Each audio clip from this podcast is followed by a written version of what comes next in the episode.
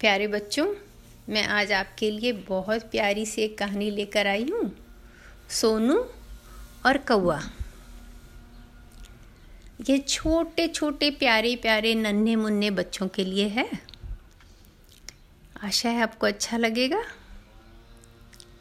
कहानी यूँ है कि सोनू एक बार गर्मी की छुट्टियों में अपनी माँ के साथ नानी के घर इंदौर गया। वैसे वो रांची में रहता था। सोनू सात साल का लड़का था। काफ़ी खुश था दूसरी जगह जाने के लिए। नानी के घर बहुत बड़ा बगीचा था। खेत जैसे, बहुत ज़मीन थी पिछवाड़े में। उसे बहुत अच्छा लगता था वहाँ। नानी उसके लिए लाल गेंद ला कर रखी थी। नानी ने कहा, सोनू, जब सूरज ढलेगा, तब तुम बाहर जाके खेलना। अभी बहुत गर्मी है। सोनू ने उनकी बात मान ली और सूरज ढलने का वेट करने लगा। जब सूरज की गर्मी थोड़ी कम हुई तो नाना ने उसे आकर एक चॉकलेट दिया और बोले, सोनू अब तुम बाहर खेलने जा सकते हो। सोनू अपनी लाल गेंद लेकर बाहर खेलने निकला। बाहर में पेड़ के नीचे बैठकर उसने अपना चॉकलेट खोरा। पर चॉकलेट थोड़ा नरम हो गया था गर्मी से। उसने आधा खाया और आधा कोने में ज़मीन में थोड़ा दूर पे रख दिया। उसने सोचा, देखते हैं, कोई आता है क्या इसे लेने? और पेड़ के नीचे गेंद लेकर इंतज़ार करने लगा। पेड़ के ऊपर एक कौआ बैठा था। वो सोनू की सारी हरकतें देख रहा था। उसे समझ में आया कि ये तो कोई खाने की चीज़ है। तो उसके मुँह में पानी आने लगा और वो धीरे से नीचे आया और चोंच में उस चॉकलेट के टुकड़े को उठाकर और ऊपर चला गया। हम्म इतना अच्छा है। कौवा को बहुत मज़ा आया। बहुत खुश होकर उसने चॉकलेट खा लिया। और सोनू बहुत खुश हो गया। अरे, ये कौवे को भी कितना मज़ा आ रहा है चॉकलेट खाकर। और उसके बाद सोनू अपने गेंद से खेलने लगा। अब रोज़ यही आदत बन गई। सोनू जब शाम को बाहर खेलने निकलता, उसके नाना जी उसे चॉकलेट देते। सोनू आधा चॉकलेट खाता और आधा नीचे रख के वहाँ बैठ जाता पेड़ के पास। और थोड़ी देर बाद कौवा नीचे आता और वो चॉकलेट को मुँह में डाल के और ऊपर जाके आराम से खाता। कौवे और सोनू की बड़ी अच्छी दोस्ती हो गई थी और फिर सोनू अपना गेंद खेलने लगता। एक दिन क्या हुआ? सोनू जब गेंद खेल रहा था तो अचानक गेंद इतनी दूर कैसे चली गई कि उसे दिख ही नहीं रही थी कहाँ है? उसने बहुत खोजा, लेकिन उसे गेंद मिली नहीं। सोनू उदास हो गया। क्या करें? सोनू घर आया।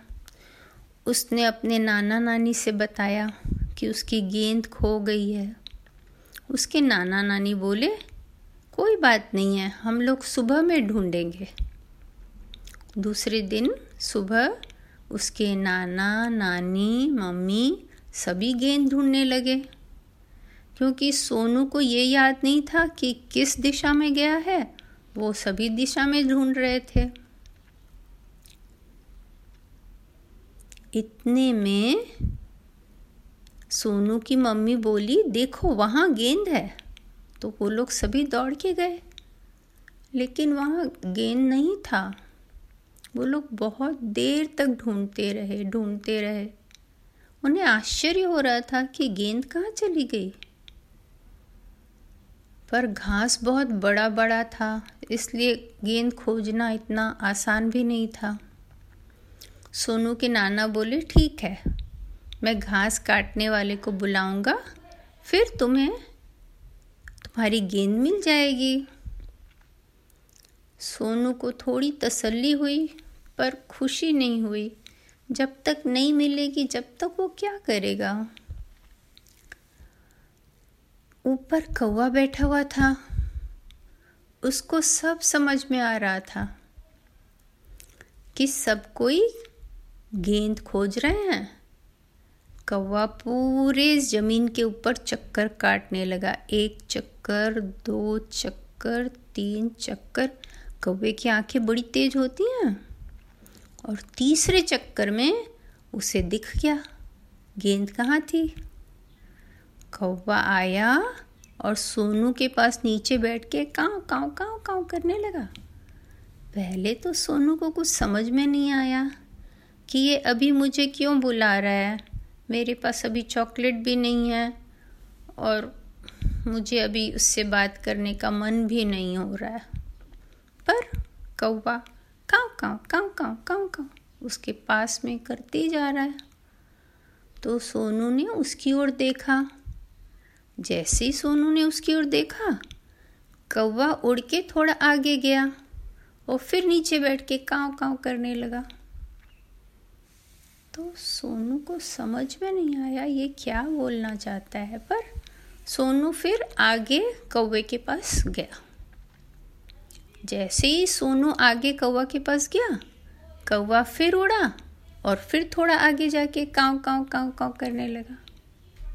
तो सोनू फिर आगे और गया, कौवा फिर थोड़ा और आगे गया तो सोनू फिर थोड़ा आगे गया इसके बाद कौवा और आगे जाके और वहाँ बॉल के ऊपर बैठ गया। तब सोनू को समझ में आया, कौवा उसकी मदद कर रहा था बॉल खोजने में। सोनू दौड़ के गया और उसने बॉल को उठा लिया।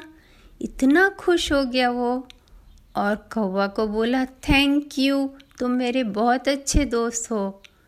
और जल्दी से घर के अंदर गया, अपने नाना नानी को ये सब बातें बताने।